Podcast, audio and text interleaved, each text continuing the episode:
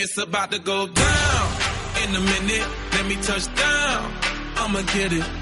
Cause I, I, I been waiting all night to make it go from the friend zone to the end zone. Tryna take it to the house, baby, let's go. Cause I, I, I been waiting all night. It's game time. Irving, one on one. Irving puts it up.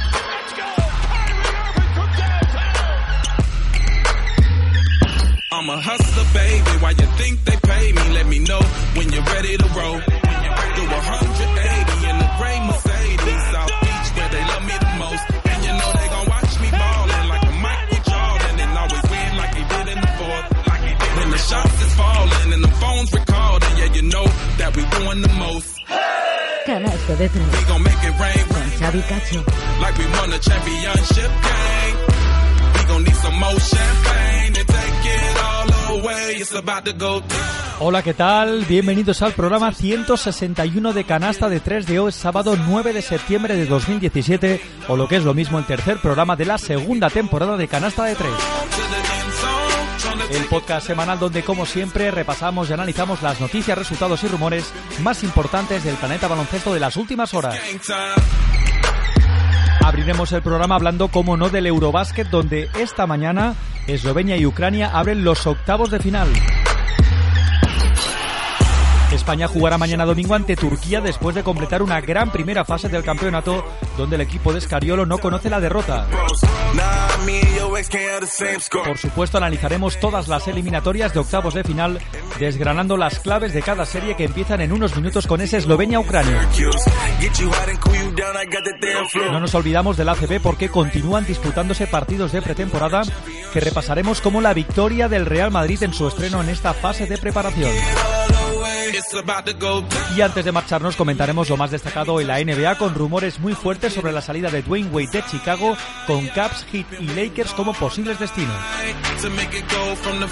Ya sabéis que si queréis opinar, comentar y estar informados de las últimas noticias relacionadas con el baloncesto, lo podéis hacer a través de los canales habituales, a través de Twitter, arroba canasta de 3, cualquier sugerencia vía mail a canasta de 3 arroba hotmail.com, en Facebook www.facebook.com barra canasta de 3 y en el canal de YouTube del programa.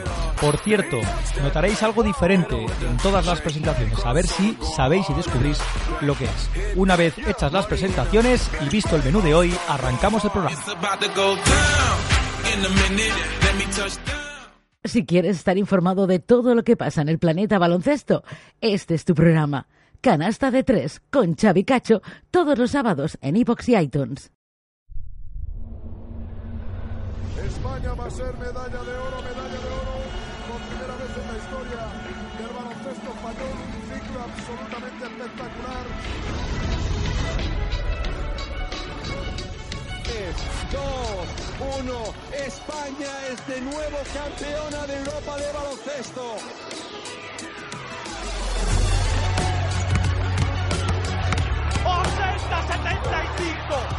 No puedo deciros más cosas de lo grandes que sois. Merecéis el cielo.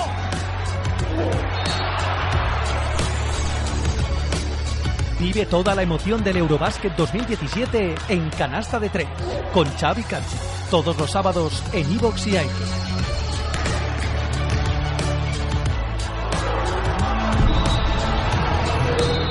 Empezamos el canasta de 3 de hoy hablando, como no, del Eurobásquet porque ya tenemos servidos los cruces de octavos de final después de que el pasado jueves finalizara la primera fase. Una primera fase bastante interesante, bastante entretenida, con muchas cosas que hemos visto. Pero antes de analizar y de desgranar un poquito cuáles pueden ser las claves de cada eliminatoria, vamos a repasar cómo han quedado los cuatro grupos. En el grupo A, Eslovenia pasó como primera de grupo el equipo de Goran Dragic y de Luka Doncic, que se ha mostrado intratable, ganando además por bastante a Francia, a los anfitriones a Finlandia y también venciendo a Grecia, Polonia e Islandia. Eslovenia ha pasado como invicta con cinco victorias y cero derrotas. Segunda, Finlandia, el equipo de Koponen y de Lauri Markkanen, con solo una derrota y cuatro victorias.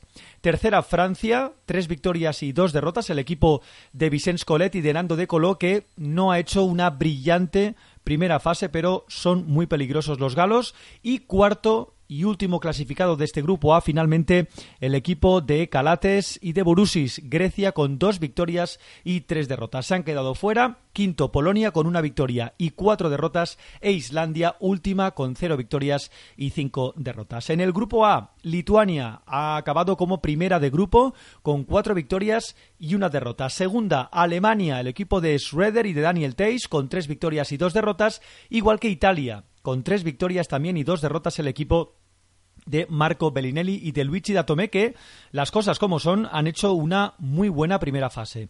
Y último clasificado de este grupo B para octavos, Ucrania con dos victorias y tres derrotas, un equipo que da la sensación que ha ido de menos a más con Pustoví el pívot del Obradoiro asumiendo mucho más protagonismo en ataque y al final clasificándose. Se quedan fuera, sorprendente, Georgia con dos victorias y tres derrotas, el equipo de Shermanidi de Tornique Sengelia, que empezó bien la competición, ganando en el primer partido a Lituania, pero que después se deshinchó, y última Israel con una victoria y cuatro derrotas. Georgia, lo dijimos en la previa del Eurobásquet, pintaba que podía ser sorpresa, de hecho, como hemos dicho, fue capaz de vencer en la primera jornada a Lituania, subcampeona de Europa hace dos años, pero al final se han deshinchado y han acabado fuera de los octavos de final. En el grupo C, grupo de España, pasa como primera de grupo y además invicta, igual que Eslovenia, con cinco victorias y cero derrotas. Croacia, segunda, con cuatro victorias y una derrota, esa derrota ante España. Tercera, Montenegro, el equipo de Bukevic y de Dumlevich con tres victorias y dos derrotas. Y cuarta, Hungría con dos victorias y tres derrotas. Los húngaros jugando el último partido contra España sin Adam Hanka que parece que tiene problemas físicos. Y se han quedado fuera República Checa de Tomas Satoransky. Se ha notado y mucho la baja de Jan Vesely con una victoria y cuatro derrotas. Y Rumanía la anfitriona con cero victorias y cinco derrotas. Y en el grupo D, Serbia primera de grupo con cuatro victorias y una derrota, segunda y tercera empatadas también con cuatro victorias y una derrota, Letonia de Crispas Porzingis y Rusia de Alexei Esved. Cuarto se ha clasificado Turquía los anfitriones con dos victorias y tres derrotas y se han quedado fuera de los octavos de final Bélgica con una victoria y cuatro derrotas y Gran Bretaña con cero victorias y cinco derrotas. ¿Qué quiere decir eso? Quiere decir que a partir de hoy, de hecho en unos minutos, empieza los octavos de final. A las once y media de la mañana, no sé si os dará tiempo a escuchar la previa antes del partido, Eslovenia-Ucrania.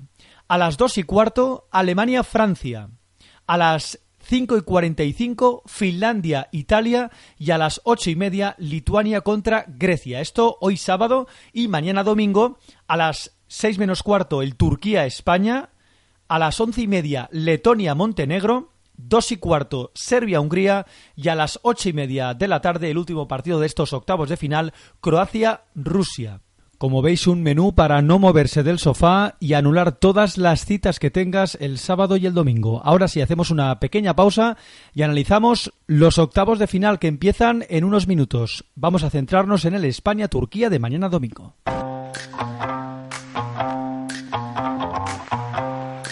Estás escuchando Canasta de Tres con Xavi Cacho.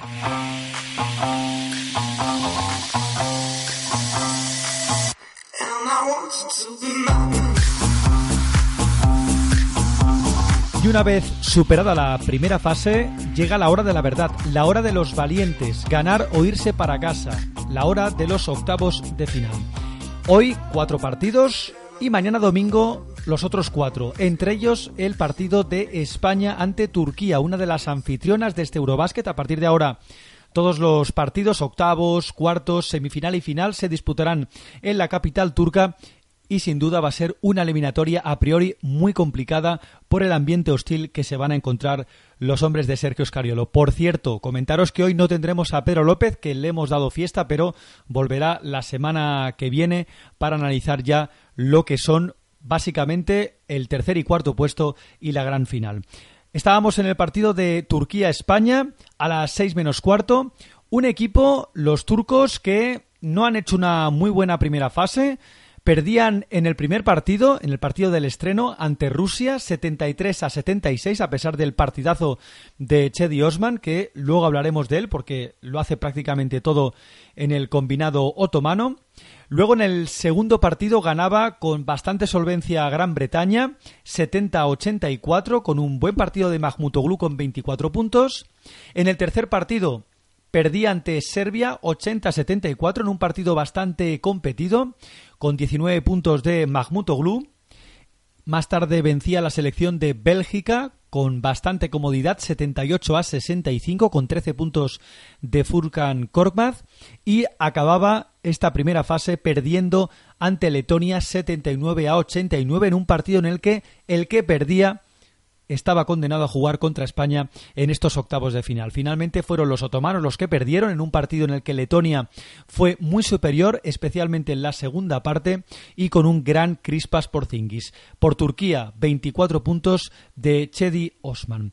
Un equipo, los turcos, que tienen tres bajas muy importantes, especialmente en el juego interior, como son las de Omer Asik, el jugador de los New Orleans Pelicans, Erslan Ilyasova y Enes Kanter. El caso de Enes Kanter ya sabéis que es por motivos políticos, porque el hombre no está muy de acuerdo con la política de Erdogan.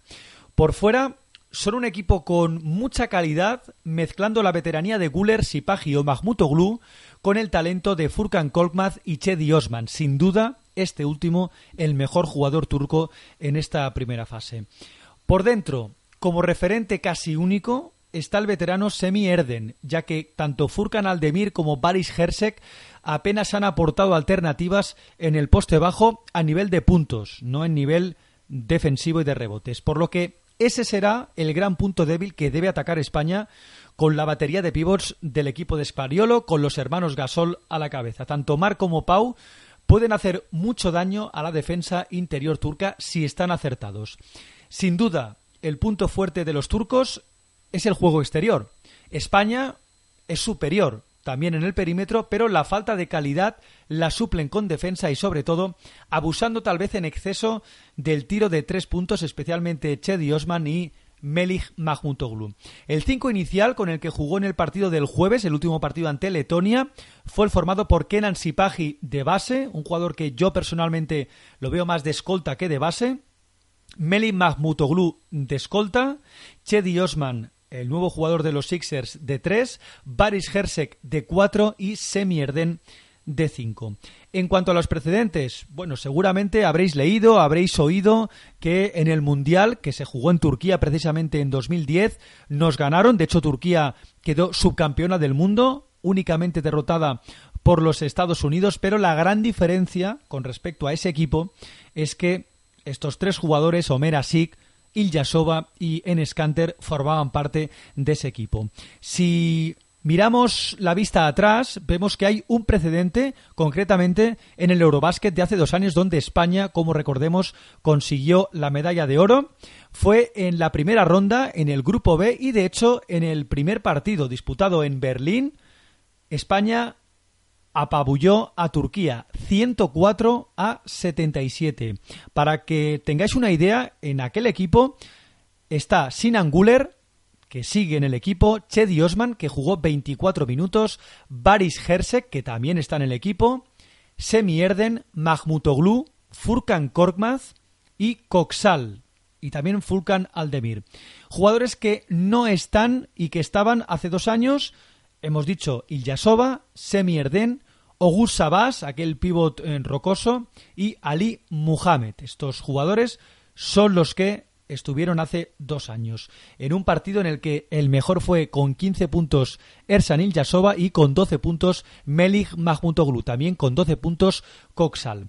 En España, 21.7 rebotes de Pau Gasol, como no, 14 puntos para Sergio Rodríguez con 5 asistencias y 12 puntos de Felipe Reyes. El 5 inicial de Turquía fue el formado por Ali Muhammad, de 2 Sinan Guler, de 3 Chedi Osman, de 4 Ersan Ilyasova y de 5 Semi Erden. Como veis, ese precedente hace dos años, 104 a 77 con un festival de Pau Gasol. Pero de ese partido hay que olvidarse porque esto es una nueva competición, es un nuevo Eurobásquet y España, como decimos, va a tener que mostrar su mejor versión, prácticamente la que hemos visto en la primera fase, donde ha despachado a sus rivales con suma autoridad, salvo en el partido ante Croacia. Más precedentes. El último, España ganó.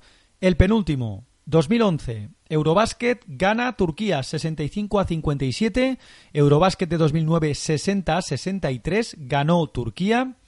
Nos volvió a ganar Turquía en 2001 84 a 79 y la última victoria de España antes de 2015 es en el 97 cuando ganó 86 a 81. En cuanto a Turquía, ya hemos dicho más o menos el jugador clave es Chedi Osman, un jugador que este año dará el salto a la NBA jugando junto con Joel Embiid en los Philadelphia 76ers. No obstante, si habéis seguido más o menos el Eurobásquet y habéis visto algún partido de Turquía, tal vez el que jugaron el jueves ante Letonia, veis que es un equipo bastante anárquico, donde el juego exterior prima sobre el interior y donde Chedi Osman y Melih Mahmutoglu tienen licencia prácticamente para todo. Luego, desde el banquillo, un veterano ya, Sinan Guller, ayuda bastante, pero sobre todo un Chedi Osman que es, atención, el mejor en valoración de Turquía con 19,2. El segundo es Melih Mahmutoglu con 14,8. El mejor en puntos por partido, 17,6 por 14,8 de Melih Mahmutoglu. Es también el mejor en rebotes, por delante de Semi Erden, 5,2 por 4 de Erden. Y es el mejor en asistencias, con una media de 4 asistencias por partido, por 2 de Sinan Guller, que es el segundo jugador de Turquía más asistente. Como veis, domina todo: valoraciones, puntos, rebotes, asistencias. Es un jugador muy completo que ha mejorado mucho en estos últimos dos años. Jugar Euroliga con el Anadolu Efes le ha ido muy bien y veremos a ver el rendimiento de Chedi Osman en la NBA. Pero sin duda es un jugador que tiene licencia para prácticamente todo. Sus porcentajes de tiro en tiros de 3 es del 36,7%, en tiros de 2 43% y en tiros libres un 80%. Un jugador que hace prácticamente de todo. Ves como Melih Mutoglu, el escolta del Fenerbahce. Es también un jugador que ayuda bastante en la posición de escolta y que está contando mucho para Ufuk Sarika, que es el seleccionador turco, entrenador joven, 45 años, estuvo de asistente entre los años 2014 y 2016 y actualmente compagina su cargo de seleccionador de Turquía con el de entrenador del Besiktas en la liga turca. Por tanto, un equipo a tener en cuenta, visto lo que hemos visto en esta primera fase, le gusta mucho jugar a Sarika, juego bastante rápido, posesiones bastante cortas y sobre todo prima evidentemente el juego exterior, el perímetro sobre el juego interior, aunque está claro que si hay balones dentro son para semi-erden, para que haga daño realmente, pero no tiene un sustituto de garantías para poder rendir durante todo el partido y ahí esa falta de continuidad hace que Turquía pierda, sobre todo cuando sale la segunda unidad. Veremos, como decíamos, a partir de las seis menos cuarto, mañana domingo, España-Turquía o Turquía-España, porque el equipo de Sergio Scariolo juega en campo de los turcos. Una vez hecha la radiografía a nuestro próximo rival para mañana en los octavos de final Turquía, hacemos una pequeña pausa y analizamos los otros siete emparejamientos de octavos de final.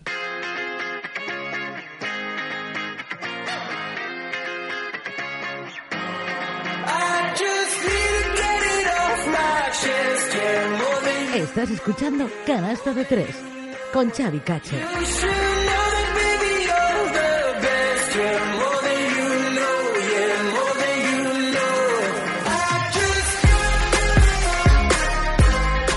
Continuamos con el análisis del resto de partidos de octavos de final y empezamos con el que empieza dentro de pocos minutos, a las once y media de la mañana. Sí, amigos, once y media de la mañana Eslovenia contra Ucrania. La selección de Luka Doncic y de Goran Dragic que llega igual que España, invicta con cinco victorias y cero derrotas después de vencer en el primer partido a Polonia 90-81. En el segundo ganaba a los anfitriones con bastantes problemas 81 a 78 tras prórroga.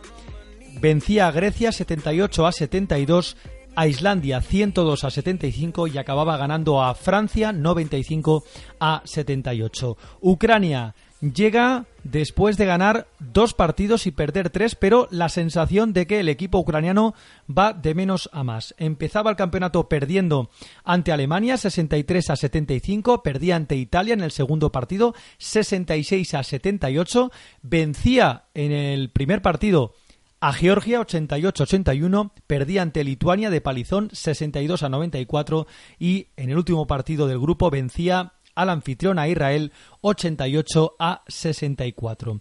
En cuanto a previas y partidos entre ellos, el último partido es del 17 de septiembre de 2016, es decir, del año pasado. Eslovenia ganó 80 a 69 a Ucrania.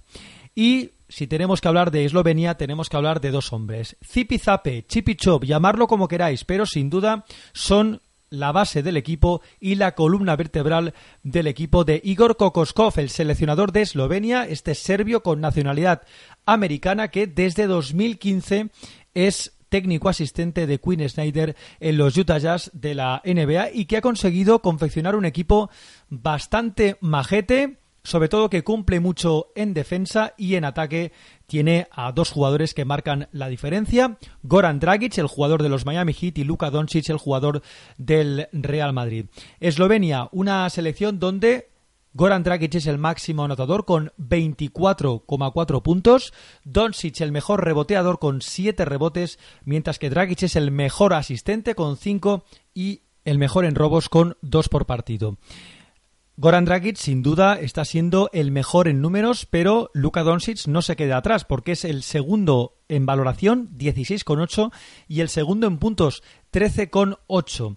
En cuanto a Anthony Randolph, el jugador del Real Madrid, hay que decir que no sale como titular, 21 minutos de media con 8 puntos, casi 6 rebotes y casi 2 asistencias por partido. Lo cierto es que está muy mal desde el tiro de 3, no llega al 10%, decimos, tirando bastante mal. Anthony Randolph no está acabando de ser aquel jugador que hemos visto en el Real Madrid. Aún así, tiene muy buena ayuda de Prepelic, el escolta jugador del Paris Lebois, un jugador que cumple en todas las facetas del juego, no tiene un mal tiro de tres, un 35% está en el torneo, y un jugador que, sobre todo en defensa, es bastante aplicado. Por dentro está Sasa Zagorak y el eterno, el veterano Gasper Bidmar, que es un jugador bastante rocoso, bastante fuerte físicamente y que va a poner en más de un apuro a los pivots de Ucrania. No es que tenga mucho más desde el banquillo, pero hay un jugador que para mí es uno de los intangibles, el nuevo jugador del Moraván Andorra, Jaka Blasic, que en el último partido ante Francia salió de titular y alterna la titularidad con banquillo. Sin duda es un jugador que no parece que haga excesivos números, está promediando casi 7 puntos, 3 rebotes y una asistencia, pero es la defensa que aporta. Está en un 50% en tiros de 3 y un 73% en tiros de campo. Lo cierto es que hay ausencias importantes, por ejemplo, no está el hermano de Goran, Zoran Dragic, pero queda claro que el hermano bueno, entre comillas, es el base de los Miami Heat y está en este Eurobasket. Tampoco es que tenga mucho más, pero con Randolph, buena defensa de Prepelic y sobre todo con Goran Dragic y Luka Doncic no tendrían que tener problemas para derrotar a la selección de Ucrania, pero ya lo hemos dicho, cuidado con Ucrania porque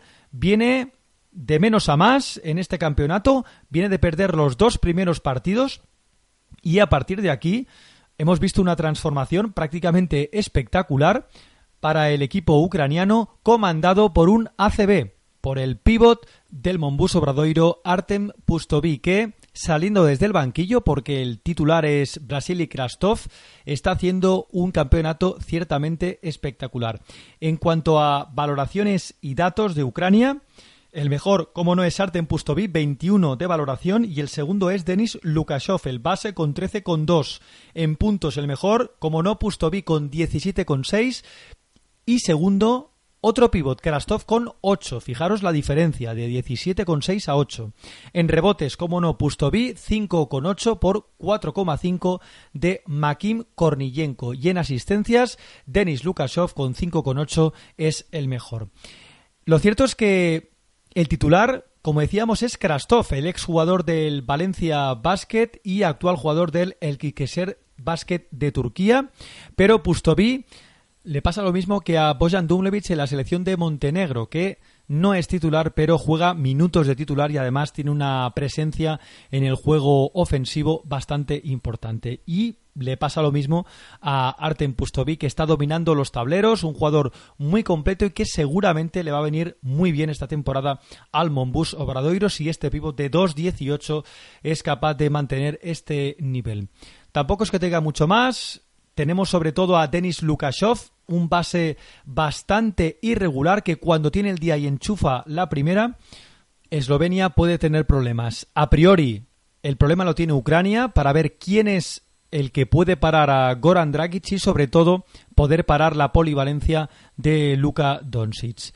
Aparte de Lukashov, Alexander Mishula, el escolta del Dnipro, también es un jugador a tener en cuenta, y Ruslan Ocheverenko, un jugador también con pasado en la Liga ACB, que también saliendo desde el banquillo es un jugador que aporta bastante. Igor Sachev, el jugador del Rosa Radom de Polonia, el ala pivo, también es un jugador que aporta, aunque está claro que el verdadero potencial lo tiene dentro, en el juego interior, y ahí Eslovenia tal vez sufra un poquito con Anthony Randolph y Vidmar, que son los dos jugadores que van a tener que parar tanto a Pustovic como a Krastov. A priori, Eslovenia tiene mejor equipo, juega mejor que Ucrania, pero ya vemos cómo los ucranianos se han repuesto a un 0-2 y han conseguido colarse, han conseguido clasificarse como cuartos para los octavos de final. Dejamos este Eslovenia-Ucrania y nos vamos al partido de las dos y cuarto con Alemania-Francia, un clásico entre dos selecciones que lo cierto es que no han jugado una muy buena primera fase, mejor Alemania tal vez que Francia, pero aún así estaba claro que Francia tenía muchas bajas, Tony Parker, Nicolás Batum, Rudy Gobert, y aún así ha conseguido clasificarse, pero Hemos visto incluso a Nando de Coló un tanto apático, no haciendo muy buenas valoraciones y habrá que estar muy pendiente porque será un partido bastante competido a priori. Como decíamos, Alemania contra Francia. El último partido que disputaron fue el 4 de septiembre de 2013 en el Eurobásquet, donde ganó Alemania comandado por Dirk 80 a 74. Dos equipos que llegan, en el caso de Alemania, después de vencer a Ucrania en el primer partido de esta primera fase, 75 a 63, ganar a Georgia 67-57, perder ante Israel por dos puntos, ganar a Italia 61 a 55 y perder ante Lituania por 72 a 89. Por contra, Francia perdía en el primer partido en uno de los sorpresones del Eurobásquet ante Finlandia 84-86, ganaba ante Grecia 95-87 apalizaba a Islandia 115-79, ganaba Polonia por solo 3 puntos 78 a 75 y en el último partido perdía ante Eslovenia de forma contundente 78 a 95. Está claro que en los dos equipos hay dos jugadores que van a ser claves. Uno, Dennis Schroeder, el base de los Atlanta Hawks, que está siendo el mejor de largo de los alemanes y uno de los mejores junto con Goran Dragic en la posición de base. 23,6 puntos de media por partido, 4,6 asistencias y casi dos robos por partido. Pero Alemania no solo es Dennis Schroeder, sino que también es, por ejemplo, el jugador del Basconia, Johannes Boydman, un jugador que ya lo conocemos de la temporada pasada en el Basconia de lo que es capaz, un jugador con muy buen tiro desde la línea de tres, y aparte de Johannes Boydman, que es el segundo máximo anotador con nueve puntos y es el segundo máximo en rebotes con cinco. Daniel Tays, el exjugador del Bros Basket y nuevo jugador de los Boston Celtics. Y eso sumado a Robin Benzing, el exjugador del Tecniconta Zaragoza, hacen que Alemania se haya clasificado para esta segunda fase, para los octavos de final. Un Boyman que, como decíamos, está en un 33% en tiros de tres, su especialidad. En el caso de Daniel Tyson, 40, mientras que Dennis Rueder está en un 39,1. Aparte de estos cuatro jugadores que hemos comentado, también está Bartel, Patrick Heitmann, todo un clásico de la selección de Alemania, y Luca Streiger. Y Tada, el escolta que juega de titular en algunos partidos y que lo está haciendo bastante bien, especialmente en defensa. Mientras que en la selección de Francia, como hemos dicho, bastantes bajas y bajas además importantes de hombres clave. Vicente Collet ha tenido que confeccionar una plantilla, podríamos decir, de circunstancias, pero ojo con la calidad que tiene el equipo francés, comandado, como no, por Nando de Colo, que está siendo el referente de los franceses en esta primera fase. Está siendo el mejor en puntos, que no el mejor en valoración en valoraciones Thomas Hertel, el nuevo jugador del Barça Lassa, con 15,8 y Nando de Coló con 15, mientras que en puntos 15,4 de Nando de Coló por 13,6 del jugador de los Orlando Magic, Evan Fournier. En rebotes el mejor es Geoffrey Lauben con 6 y el segundo es Boris Dio, mientras que en asistencias Thomas Hertel es el primero con 4,6 y Leo Westerman con 3,2. Un equipo, como decíamos, con Thomas Hertel y Nando de Coló, junto con Evan Fournier, como piezas clave en el juego exterior y en el juego interior el veteranísimo Boris Dio y Geoffrey Laubert, que ese es el 5 inicial de Francia. Vamos a ver la defensa que aplican sobre Nando de Coló y especialmente quién va a ser el encargado de defender a Dennis Rueder, el base alemán, una de las claves para mí del partido de hoy en los octavos de final. Otra de las claves va a ser la defensa, especialmente asegurar el rebote con jugadores como Geoffrey Laubert, como Boris Dio y también como Kevin Serapin, el nuevo jugador del Barça Lassa que está promediando casi 9 puntos y 3 rebotes, y Luis Labeiré, un ala pivot francés de corte defensivo que esta temporada, esta pretemporada mejor dicho, ha hecho la Summer League de Orlando con los New York Knicks. En definitiva, un equipo con veteranía, como en el caso de Boris Dio, Nando de Coló, y eso que el jugador del Valencia Basket, Antoine Diot, no ha podido jugar muchos minutos por problemas físicos. Pero aún así sorprende también el bajo rendimiento de Edwin Jackson, el máximo anotador de la Liga CB con el Movistar Estudiantes la temporada pasada, que no acaba de hacer grandes torneos y no acaba de despuntar a nivel internacional. Como sabéis, Edwin Jackson jugará esta temporada en la Liga de China. En fin, va a ser muy complicado poder mojarse sobre cuál es el favorito en esta eliminatoria, si Alemania o Francia. Los dos equipos no llegan bien, llegan con bastantes carencias, pero ahora mismo apostaría por Francia antes que por Alemania. La clave va a estar la defensa sobre Denis Rueder por parte de Francia y la defensa de Nando de Colo y Evan Fournier por parte de los alemanes. Seguimos analizando el resto de octavos de final, seguimos con el horario previsto por la organización y es momento para analizar a partir de las 6 menos cuarto el Finlandia-Italia. Un partido que pinta bastante bien para el espectador, no tanto para los jugadores que van a tener que sufrir los nervios de clasificarse para cuartos de final. Finlandia, una de las selecciones sin duda revelación, fue capaz de vencer en el primer partido a Francia por ese 84 a 86 y sin duda hay un jugador que me tiene el corazón robado, Lauri Markkanen el exjugador de Arizona que va a disputar esta temporada la NBA con los Chicago Bulls, he de reconocer que ha superado mis expectativas, porque yo lo había visto en Liga Universitaria, lo había visto en algún sub-20 mundial y Eurobasket, pero sin duda lo que está haciendo en este Eurobasket es absolutamente espectacular. Cargarse el equipo a las espaldas, anotar en momentos importantes y sobre todo tener una fiabilidad en el tiro exterior digno de un jugador de 30 años y no de la edad que, tiene. En el caso de Finlandia, hemos de decir que llega a esta segunda fase después de ganar a Francia en el primer partido 86-84, perder el segundo ante Eslovenia 78-81, ganar a Polonia 90-87, ganar a Grecia 89-77 y ganar a Islandia por 83 a 79. Mientras que los italianos llegan después de empezar ganando a la anfitriona Israel 69-48, ganar a Ucrania 78 a 66, luego ahí tuvieron un pequeño bache, perdieron ante Lituania 73-78, ante Alemania 55-61 y acabaron ganando en el último partido a Georgia por 71 a 69.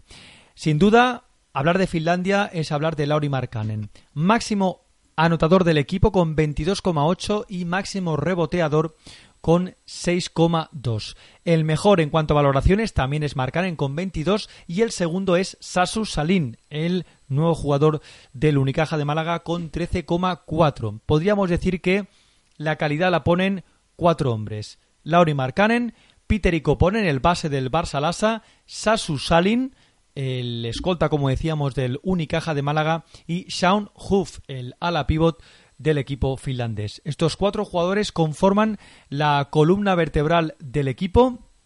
Como decíamos, Salin con 12 puntos de media, 13 puntos para Peter Ikoponen y esos 22,6 de Lauri Markkanen. No está teniendo tanto protagonismo Peter Ikoponen, aunque hay que decir que en porcentaje de tiros de tres está en un 43%, que no está nada mal. Sasu Salin, Peter Ikoponen y Lauri Markkanen conforman este trío, este tridente clave para que Finlandia se haya colado en esta segunda fase en los octavos de final. Luego, desde el banquillo, está el jugador del Movistar Estudiantes, Jamar Wilson, que no lo está haciendo nada mal, seis puntos y cuatro asistencias en prácticamente 15 minutos de juego. Coti, un jugador también bastante potente físicamente, siete puntos y tres rebotes. Y un Gerard Lee que está contribuyendo también en posiciones interiores con 5 puntos y 4 rebotes. A priori Marcanen veremos si sale de titular o sale desde el banquillo, pero es indudable que juega 28 minutos de media en esta primera fase, siendo uno de los jugadores que más minutos ha jugado, solo superado por Sasu Salin y por Peter y Koponen Salin, una media de 33 minutos de juego. Y una de las claves precisamente será en parar a este pivot finlandés, un jugador realmente importante, muy polivalente, el problema no es que juegue en el poste bajo, sino también le gusta mucho tirar de tres y con bastante efectividad.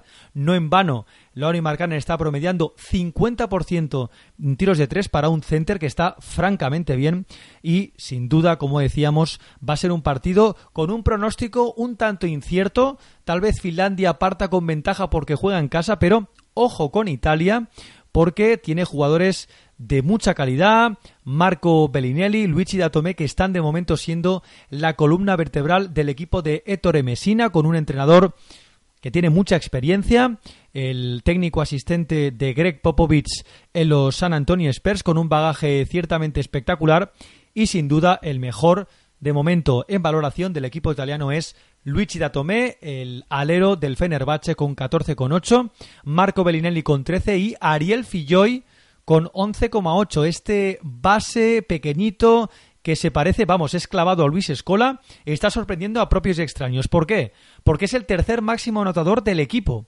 Está con 17 puntos de media Marco Bellinelli, segundo Luigi Datome y tercero Ariel Filloy, saliendo desde el banquillo y para mí, personalmente, jugando mucho mejor y siendo mucho mejor en la pista que el base titular de Daniel Hackett.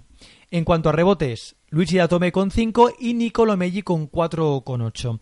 Es un equipo donde el poderío lo tienen en el juego exterior, pero Nicolo Meggi es el único jugador potente que tienen los italianos en el juego interior. Migi está promediando 6 puntos y 5 rebotes. Tal vez nos esperábamos algo más del nuevo jugador del Fenerbahce, vista la gran temporada que ha hecho en Alemania pero tampoco está contando con muchos efectivos Ettore Messina para jugarse los minutos calientes. Únicamente Daniel Hackett, Marco Bellinelli, Pietro Arradori saliendo desde el banquillo y Ariel Filloy son los jugadores más fiables y el veterano también Marco Cusin que es el encargado de defender a los pivots, a los centers rivales. Veremos a ver quién es finalmente el que gana Está claro que Marco Cusin será el encargado de defender a Lauri Markkanen y luego veremos la defensa que pueden hacer los finlandeses sobre Marco Bellinelli y Luigi Datomé, dos jugadores que son bastante complicados de defender, principalmente Luigi Datomé, un jugador bastante atípico que es bastante polivalente, capaz de hacer de todo, de penetrar, tirar bien desde 5 metros, tirar de 3 y Marco Bellinelli está claro que va a ser el principal referente en el juego ofensivo de Ettore Messina buscando bloqueos indirectos para que pueda tirar desde la línea de 3. En fin, un partido que a priori, como decíamos, es o se presenta bastante incierto en cuanto a resultado. Y por último, vámonos a la última eliminatoria de octavos de final de hoy sábado a las ocho y media, Lituania contra Grecia. Aquí sí que yo veo a Lituania favorita para vencer a Grecia. Entre otras cosas porque Lituania parece que se ha repuesto después de la primera derrota ante Georgia en la primera jornada de este Eurobasket y segundo porque estamos viendo a un Jonas Valenchunas que está mucho más entonado en los últimos partidos, a un Mantas Kalnietis que va de menos a más en este torneo y también jugadores como Kuzminskas o Jonas Machulis que están empezando ya a coger la forma y el ritmo de competición. Pero veremos porque Grecia también tiene muy buenos jugadores, veteranos pero buenos jugadores. Joanis Borussis veremos a ver el físico lo que le permite porque no está marcando las diferencias, sin embargo Printesis está siendo el líder de la selección de Grecia y Lituania, como decíamos, perdía en el primer partido 77-79, ganaba a Israel 88 73, a Italia 78-73, a Ucrania 94-62 y vencía a Alemania por 89 a 72, mientras que Grecia en el primer partido apalizaba Islandia 90-61, perdía ante Francia 87-95, perdía ante Eslovenia 72 78, perdía ante Finlandia 77-89 y ganaba Polonia en el último partido 95 a 77. Como decíamos, Lituania ha ido de menos a más en este campeonato después del susto de la primera jornada, pero es indudable que son los actuales subcampeones de Europa comandados por Jonas Valenchunas, el pívot de los Raptors que el otro día se fue hasta los 42 de valoración. Es el mejor en valoración de su equipo con 24, el segundo es Kalnietis con 13, Kuzminskas el tercero con 12,8, es el máximo anotador con 16,4, segundo Kuzminskas, el alero de los New York Knicks con 14,4 y Kalnietis el tercero con 10 puntos, mientras que en rebotes se va a los 11,4 Jonas Valenchunas promediando doble-doble y siendo un jugador absolutamente esencial en el juego de Lituania. De hecho, no tiene sustituto y juega 26 minutos, que tampoco es que sea mucho minutaje para Jonas Valenchunas. Eso sí, hemos visto que Mantas Kalnietis, el único base, podríamos decir, en el que confía el seleccionador de Lituania. Está jugando 26 minutos. Ada Juskevichus ha tenido algún partido bastante importante, jugando 20 minutos, pero hemos dicho que Jonas Machulis, Kuzmiskas estaban empezando a coger un poco el ritmo. En el caso de Kuzmiskas sí, pero en el caso de el Aledo del Real Madrid le está costando. Ojo porque no llega ni al 19% en tiros de tres y eso Lituania lo está notando. Un Machulis que hace dos años, en el Eurobásquet en el que llegó a la final y la perdió contra España, fue una pieza fundamental, una pieza clave para Lituania y en este caso no está siendo el Machulis de hace dos temporadas. Pero está claro que Kuzminskas, Kalnietis y Valenchunas conforman la columna vertebral de Lituania, bien auxiliado por Juskevichus, que lo está haciendo bien saliendo desde el banquillo, y Martínez Jekevicius, el exjugador del Tecniconta Zaragoza, que no está muy acertado en cuanto a tiros de dos, pero en cuanto a tiros de tres, promedia un 55% y es el mejor junto con Adas Juskevichus. En el caso de Jekevicius, está promediando 5 puntos, 2 rebotes y 2 asistencias. Por dentro, no tiene mucho más. Está Arturas Milagnis, Está también Arturas Gudaitis, pero aún así, ojo porque Grecia puede hacerle pasar una mala tarde a Jonas Valenchunas porque tiene batería de pivots interesantes, Borussis, Printesis y Papayanis, que, como decíamos, pueden hacer una buena defensa o al menos intentar frenar a el pivot de los Toronto Raptors. Precisamente hablamos de los helenos donde Costas es Lucas, el jugador del Fenerbahce, es de momento el mejor tanto en valoración como en puntos. En valoración 17,6 por 15 puntos de media por partido. El segundo en puntos, Georgios Printesis con 14 y el tercero Nick Caleices, un Caleices que sí está anotando, pero no está siendo el base de otros campeonatos. En rebotes el mejor, Joannis Borussis con 4,8 y Georgios Printesis con 4,6. Y en asistencias, tanto Lucas como Nick Calaices comparten el máximo asistente de su equipo con 4,4. Un equipo con veteranía, Nick Calates, el propio Joannis Borussis. La baja de Giannis Atetokounmpo ha sido fundamental ha afectado al equipo y eso lo está notando, pero decíamos, batería de pivots que tienen para defender a Jonas Valenchuras. Borussis es una opción. Luego está Georgios Papayanis, el jugador de los Sacramento Kings, que Ha habido algún partido que lo ha hecho francamente bien y por último está Georgios Bogris, el nuevo jugador del Olympiacos, ex del Iberostar Tenerife. Más Printecis, más Tanasis Atetokounmpo, más Dimitrios Agravanis. Es decir, que tiene batería de pivots costas misas para poder frenar a Jonas Valenchunas en cierta manera. Por fuera, Nicalates es el base titular.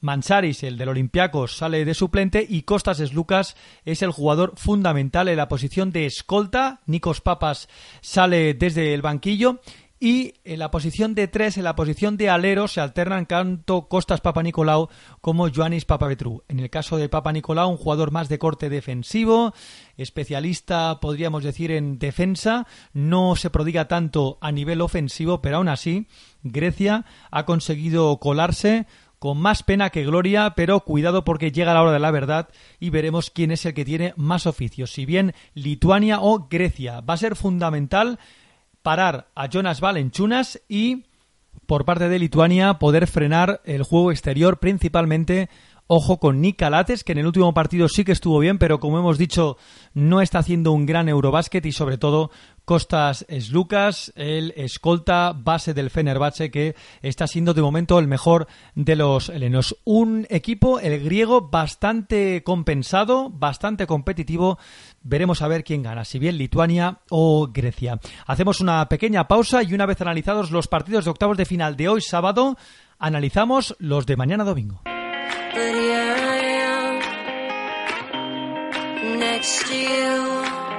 Estás escuchando Canasta de Tres con Xavi Cacho.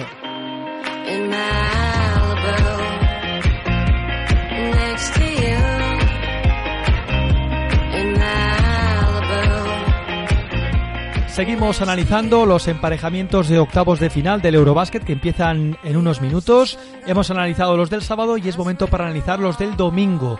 Los tres que nos quedan a las once y media de la mañana.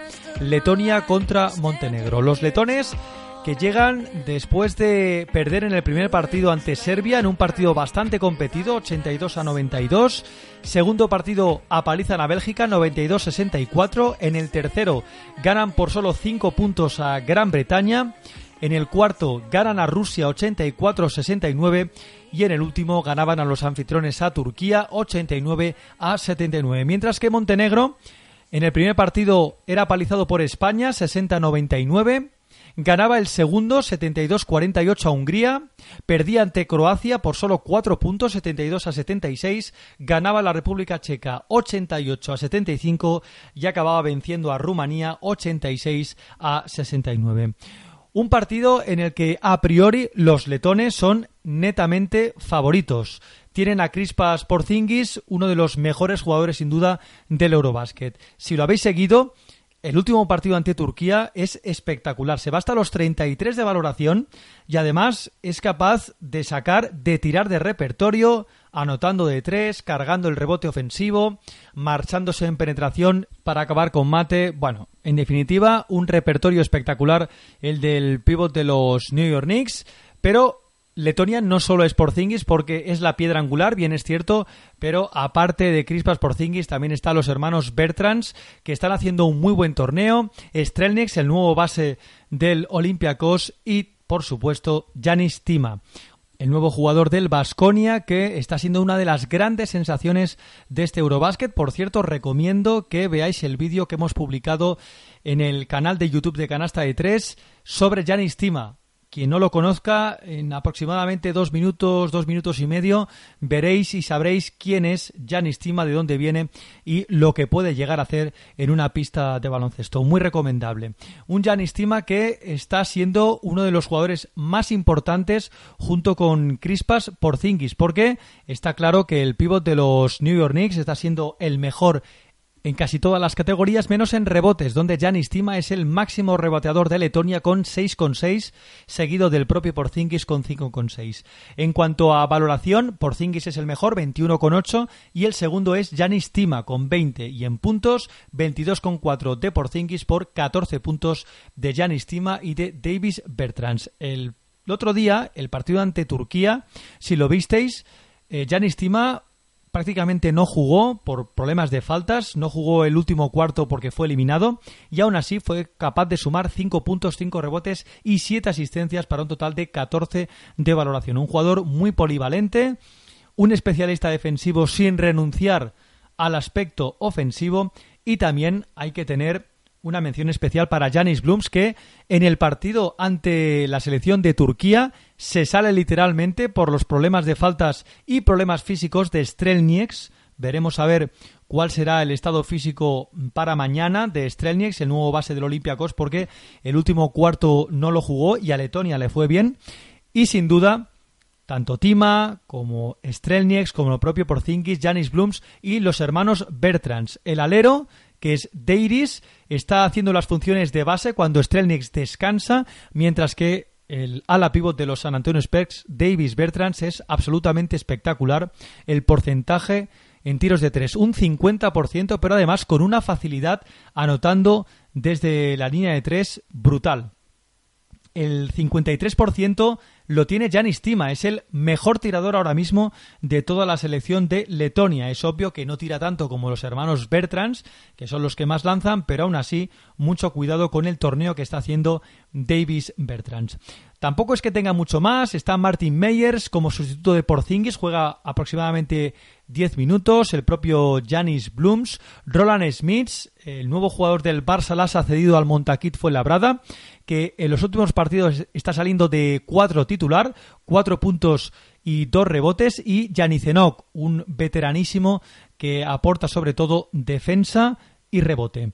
No tiene mucho más Letonia, pero aún así yo pienso sinceramente que son favoritos y que son superiores a la selección de Montenegro. La selección de Montenegro que primero tiene que solucionar un problema con su base, con Tyre Rice, porque no parece que vaya en la misma sintonía que los Dumlevich y los Nikola Bukevic, una selección de Montenegro que la imagen que tenemos todos del primer partido ante España, lo ciertamente es que eh, nos quedamos un poquito preocupados, pero aún así Bukevic es el jugador más importante de este equipo. Ojo, está promediando 14 puntos y casi 8 rebotes. Bojan Dumlevich, el pívot del Valencia Basket, está promediando de valoración 16 y está siendo el segundo máximo reboteador saliendo desde el banquillo. La columna vertebral, ya lo sabéis, formada por el propio Dumlevich, Nikola Bukevic, el pívot de los Magic y Tyre Rice. Pero ojo porque Ivanovic es un jugador que está aportando 18 minutos de media, 7 puntos y casi 3 asistencias, siendo uno de los jugadores más importantes. El jugador del Real Madrid, Radonjic, no está jugando mucho, apenas 11 minutos, 3 puntos y no llega a una asistencia por partido. Y Pavlicevic y Jurisic son otros dos jugadores que están contribuyendo al tridente, a Rice, Bukevic y Dumlevich para que se hayan colado en esta segunda fase. Un partido complicado, a priori lo van a tener. El poder frenar a Crispas por Zingis. Seguramente estará Bukevic en la defensa sobre el pívot de los New York Knicks. Y veremos el papel de Bojan Dumlevich que se me antoja muy importante para que Montenegro consiga llegar a cuartos de final. Pero a priori el favorito es Letonia por lo que hemos visto de juego y sobre todo por ser un equipo más compactado, un equipo mucho más sólido y también tener mucho más banquillo que el equipo montenegrino. Seguimos analizando las últimas dos series de octavos de final que nos quedan. A partir de las dos y cuartos, Serbia-Hungría. Una de las eliminatorias que a priori pintan más desiguales de todo el Eurobasket. Los serbios claramente son favoritos.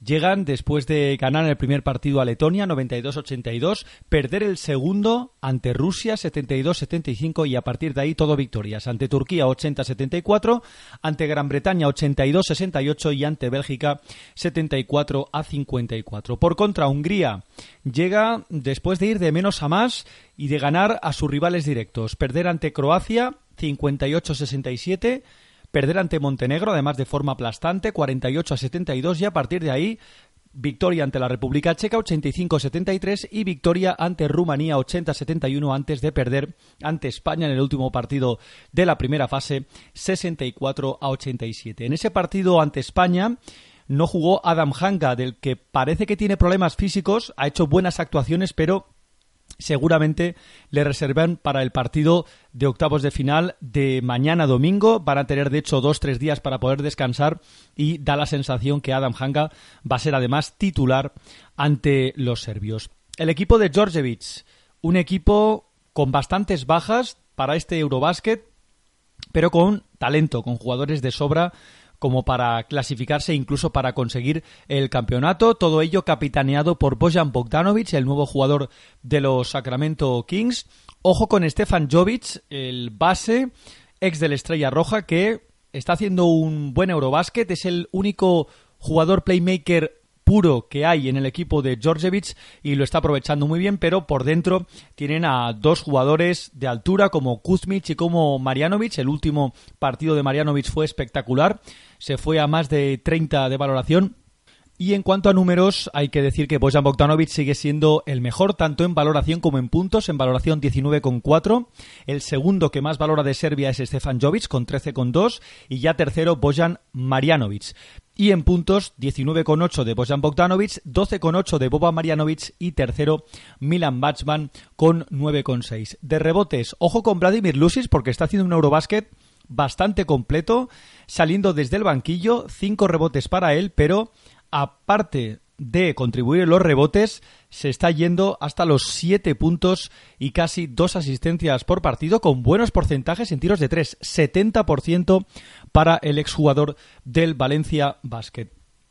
Tiene jugadores por fuera para aburrir, Djordjevic, Marco Guduric con 5 puntos de media, Basile Misic, Lasic y por dentro hemos comentado ya Marianovic y Kuzmic, pero también tiene a jugadores con pasado ACB como Vlado Stivac o Sandro Birsevic, el exjugador del Movistar Estudiantes. Eso sí, aportando más bien poco, pero no hay que descartar que Serbia consiga llegar a la final e incluso gane el Eurobásquet a pesar de las bajas importantes que tiene.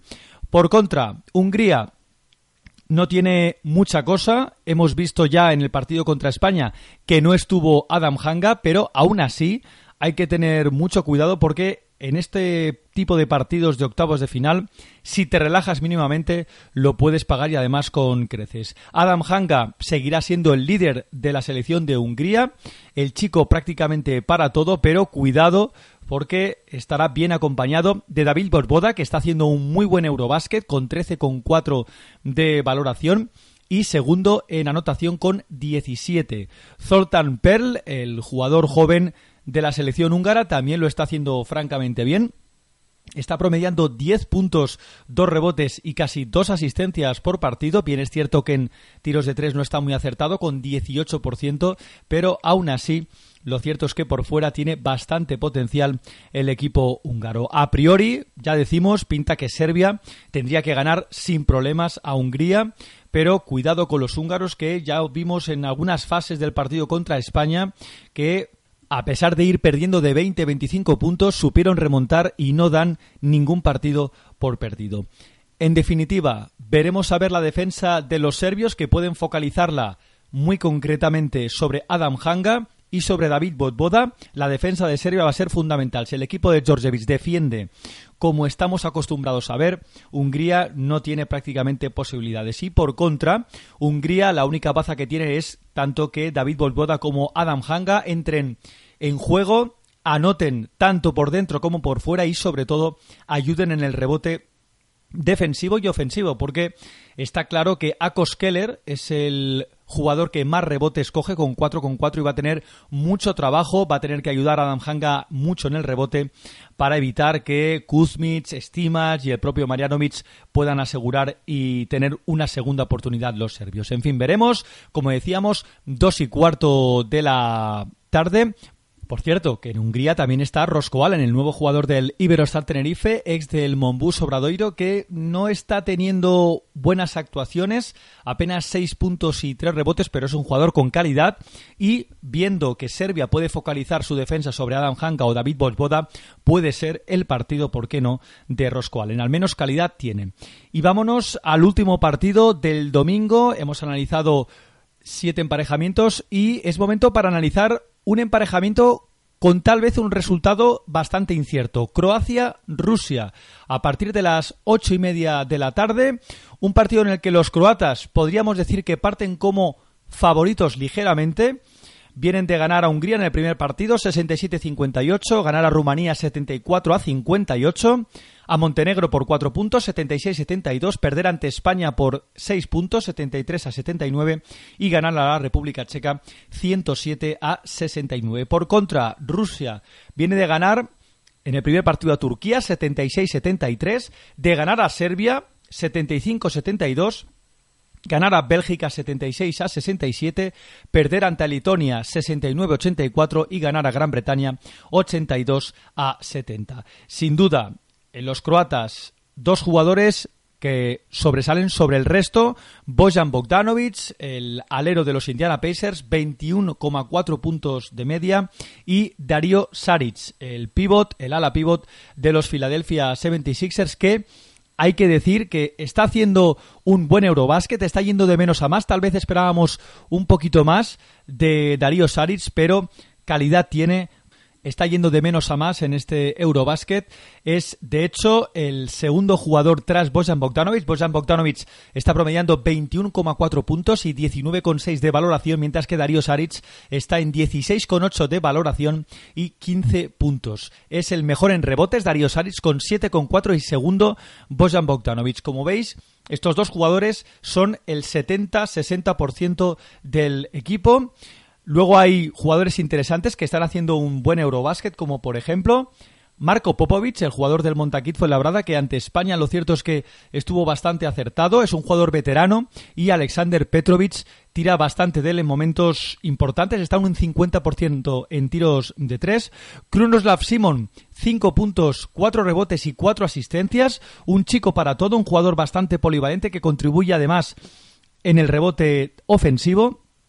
Y ya dijimos en la previa del Eurobasket que tal vez Rocco Ukic no esté haciendo un buen Eurobasket. A pesar de ello, los números son buenos, 8,5 puntos, 2 rebotes y casi 5 asistencias con un 38% en tiros de 3. Tal vez está sorprendiendo el rendimiento de un jugador ya veterano como Rocco Ukic. Marco Thomas, también otro jugador veterano, está aportando bastante, 9 puntos y casi 5 rebotes para el exjugador del Real Madrid y del Montaquit Labrada.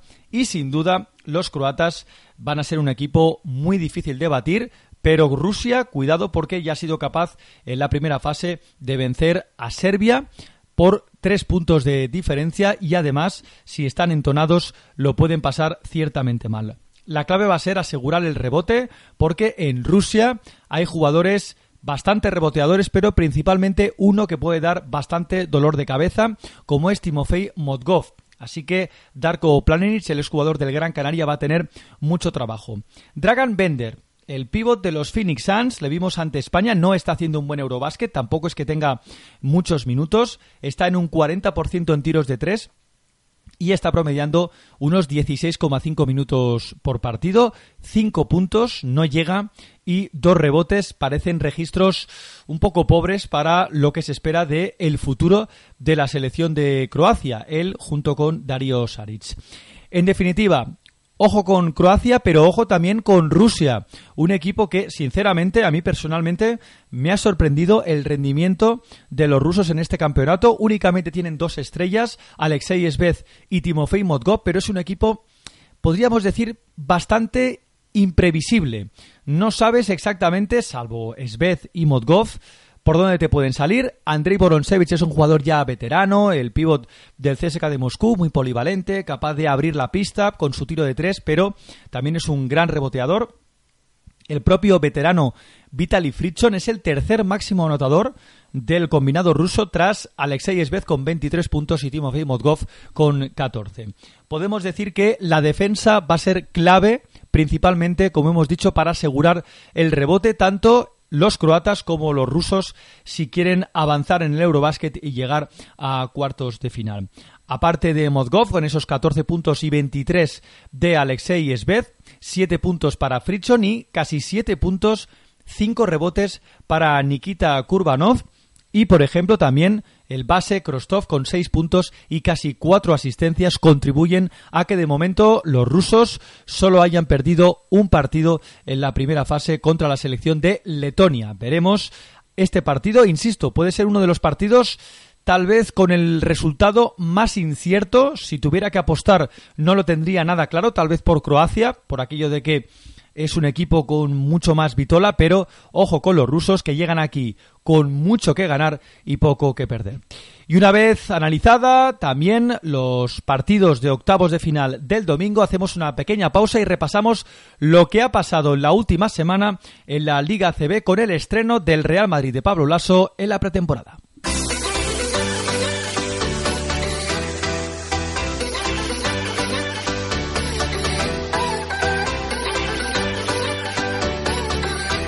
Estás escuchando Canasta de Tres con Xavi Cacho.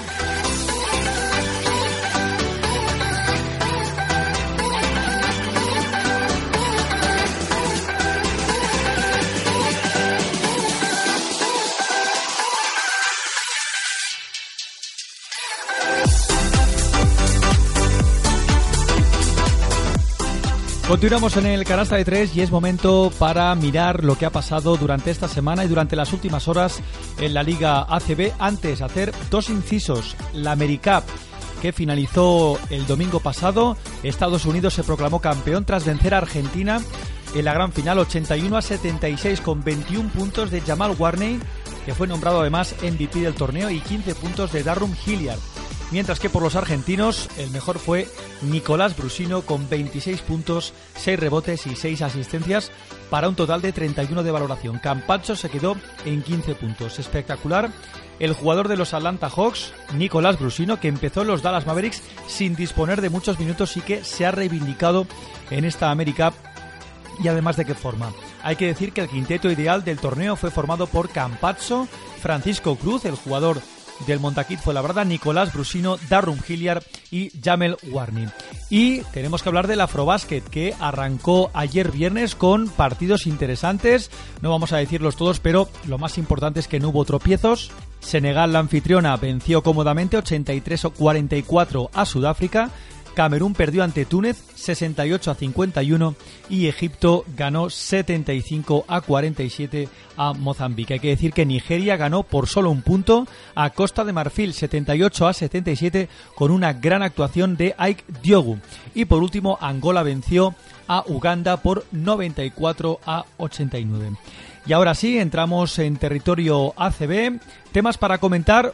El primero, no tiene que ver tanto con el baloncesto puramente, pero hay que decir y hay que hablar de la crisis que hay entre los cinco equipos que van a disputar la Euroliga y el resto. José Ramón Lete se reunió el pasado lunes con los clubes que disputarán la próxima edición de la Euroliga, Real Madrid, Barça, Basconia, Valencia Basket y Unicaja, después de las continuas amenazas de estos a crear una liga privada al margen de la Liga CB.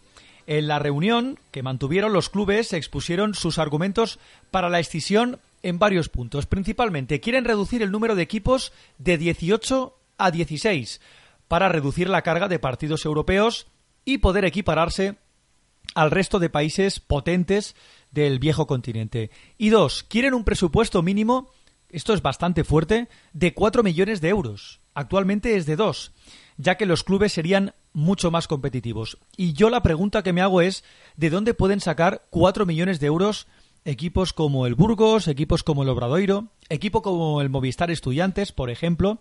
Sería bastante complicado.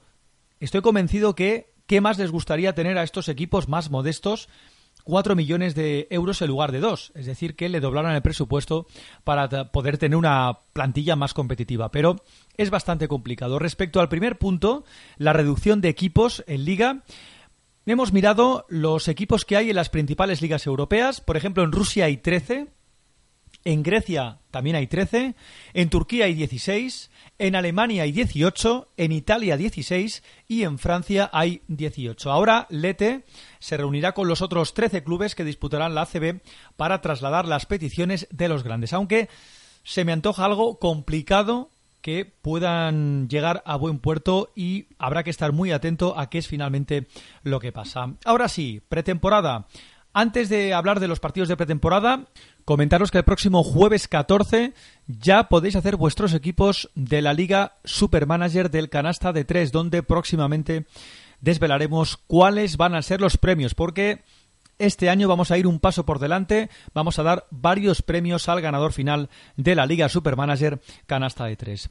Y ahora repasamos los resultados más destacados de pretemporada de los equipos de la Liga CB en el torneo Costa del Sol Mañana domingo disputarán la gran final Real Madrid y Unicaja después de que ambos vencieran al Alba de Berlín y además de forma contundente. Unicaja de Málaga venció en este caso cómodamente por 91 a 62 con una gran actuación de un nuevo fichaje, Raig McCallum, con 20 puntos, 5 rebotes y 7 asistencias. Mientras que el Real Madrid vencía 79 a 51 con 16 puntos en el estreno de Fabián Casé con la camiseta del Real Madrid, Felipe Reyes 12 puntos.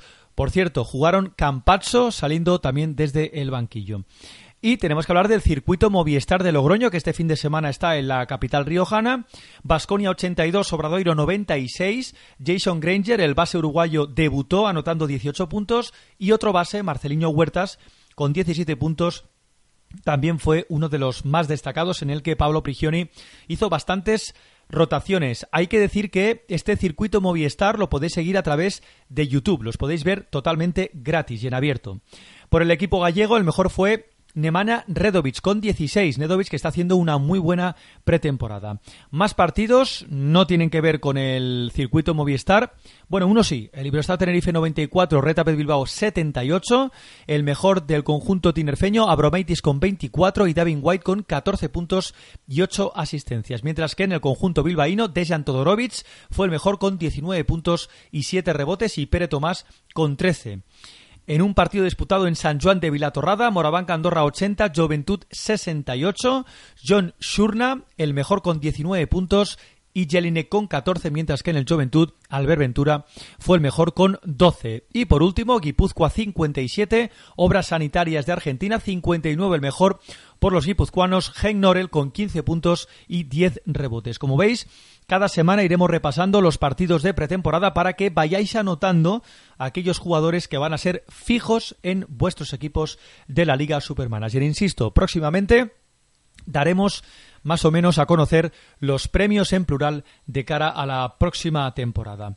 Y tenemos que hablar de noticias relacionadas con la Liga CB, una bastante mala, muy mala de hecho, y es que en el UCAM Murcia José Ángel Antelo estará de baja seis meses tras romperse el tendón de Aquiles en el partido que jugó el equipo murciano ante el Burgos el pasado domingo. En el Guipúzcoa confirmó el fichaje de la pívota americano con pasaporte nigeriano Michael Facuade, que llega procedente del Cafés Candelas Breogán del Aleporo, tras firmar un promedio de 10 puntos, 7 rebotes y 2 asistencias. Hay que decir que ya debutó ante Obras Sanitarias y fue uno de los destacados con 12 puntos y 6 rebotes. Y en el técnico Zaragoza ha rescindido el contrato de Torian Graham. Al parecer, el alero norteamericano no se ha acabado de adaptar al rol y a lo que quiere el equipo de él. Y en clave de Europa tenemos que hablar de dos equipos. El Fenerbahce confirmó el fichaje del base Bradley Wanamaker procedente del Darussafaka. Se había especulado con una posible llegada a la NBA, pero al parecer no le han convencido las ofertas y ficha por el campeón de Europa. Y por último, Tyler Rochester, aquel exjugador que hizo un temporadón en el Nizhny Novgorod ruso y ex del Basconia, finalmente ha fichado por el Estrella Roja de Belgrado como sustituto de Stefan Jovic. Y ahora sí, hacemos una pequeña pausa y encaramos la recta final del programa. Vamos a comentar lo más destacado de la semana en la NBA.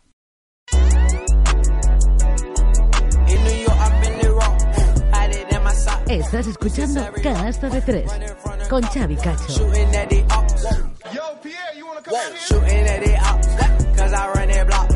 Llegamos a la parte final del canasta de tres de hoy y es momento para repasar, analizar lo más destacado de la NBA en los últimos días. Y tenemos que hablar de un nombre propio, de Dwayne Wade, que suenan rumores desde Estados Unidos muy fuertes, principalmente la cadena ESPN se ha hecho eco de unas declaraciones de Dwayne Wade que al parecer no estaría nada contento con su rol en los Chicago Bulls aduciendo que no es lo que le prometieron al firmar. Podría poner rumbo a tres equipos, los Cavs de su amigo LeBron James, los Lakers de Lonzo Ball, un equipo eminentemente emergente o volver a casa, volver a los Miami Heat. Todo viene porque al parecer los hijos, o al menos uno de ellos, habría sido inscrito en un colegio de Florida, de Miami, con lo cual se han disparado las especulaciones con un posible retorno de Dwayne Wade a los Miami Heat, algo que para los nostálgicos estaría ciertamente bien.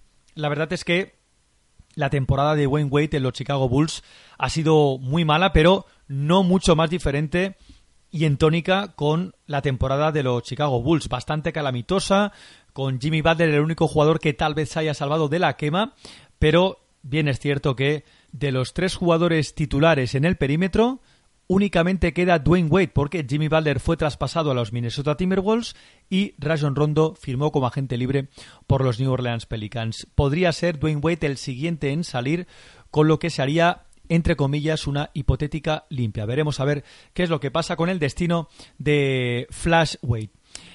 Y tenemos que hablar también de la lesión de Isaiah Thomas, que por fin se consumó el traspaso Cleveland Cavaliers-Boston Celtics, pero ojo porque la posible lesión de cadera de Isaiah Thomas puede ser mucho más grave de lo que nos pensábamos. Al parecer, el ex de los Celtics podría estar de baja hasta después del All-Star. Se ha especulado, de hecho, el propio jugador ha dicho que esta semana iba a empezar la rehabilitación. En una entrevista que ha concedido al medio de comunicación Players Tribune, donde también ha dicho que se siente algo engañado y decepcionado por ese traspaso, porque los Boston Celtics le traspasaran, ya que se enamoró de la franquicia de Massachusetts.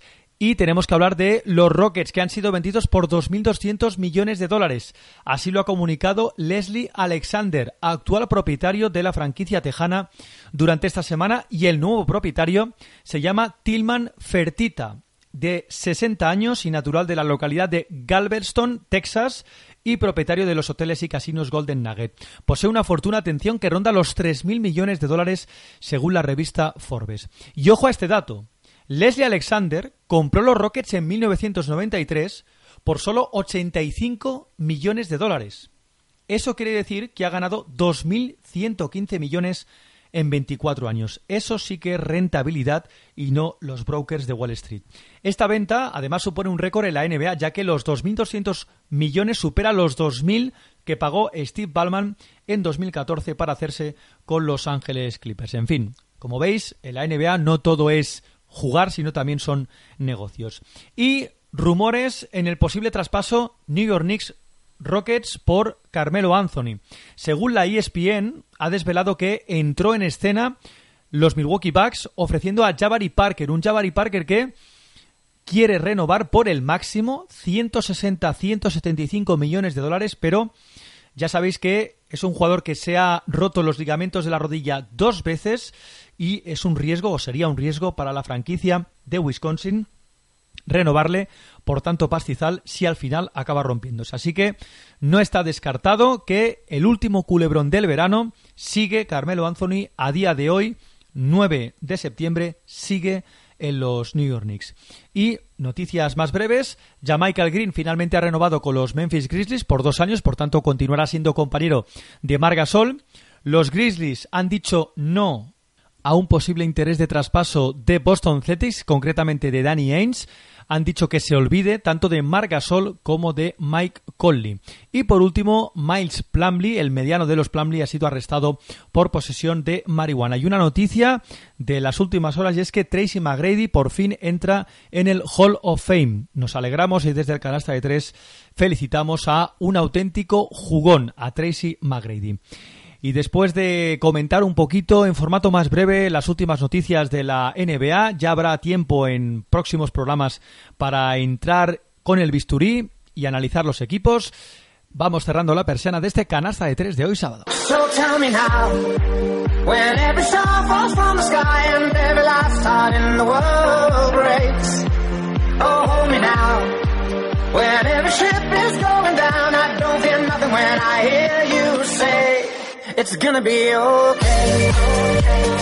Ya hasta aquí el canasta de 3 de hoy. Volvemos el sábado que viene donde ya tendremos la gran final del Eurobasket servida porque el domingo 17 se disputará la finalísima del Eurobásquet donde esperemos que esté España. Haremos un resumen y un repaso de lo que han sido tanto los octavos, los cuartos como las semifinales. Analizaremos también los resultados de la pretemporada en la Liga CB y por supuesto comentaremos las noticias más destacadas de las últimas horas en la mejor liga del mundo, la NBA. Y también el Afrobásquet que se está disputando estos días en Senegal. Nada más, nos vamos, que paséis una muy buena semana de baloncesto con el Eurobásquet y el Afrobásquet y sobre todo, gracias por escucharnos. Adiós.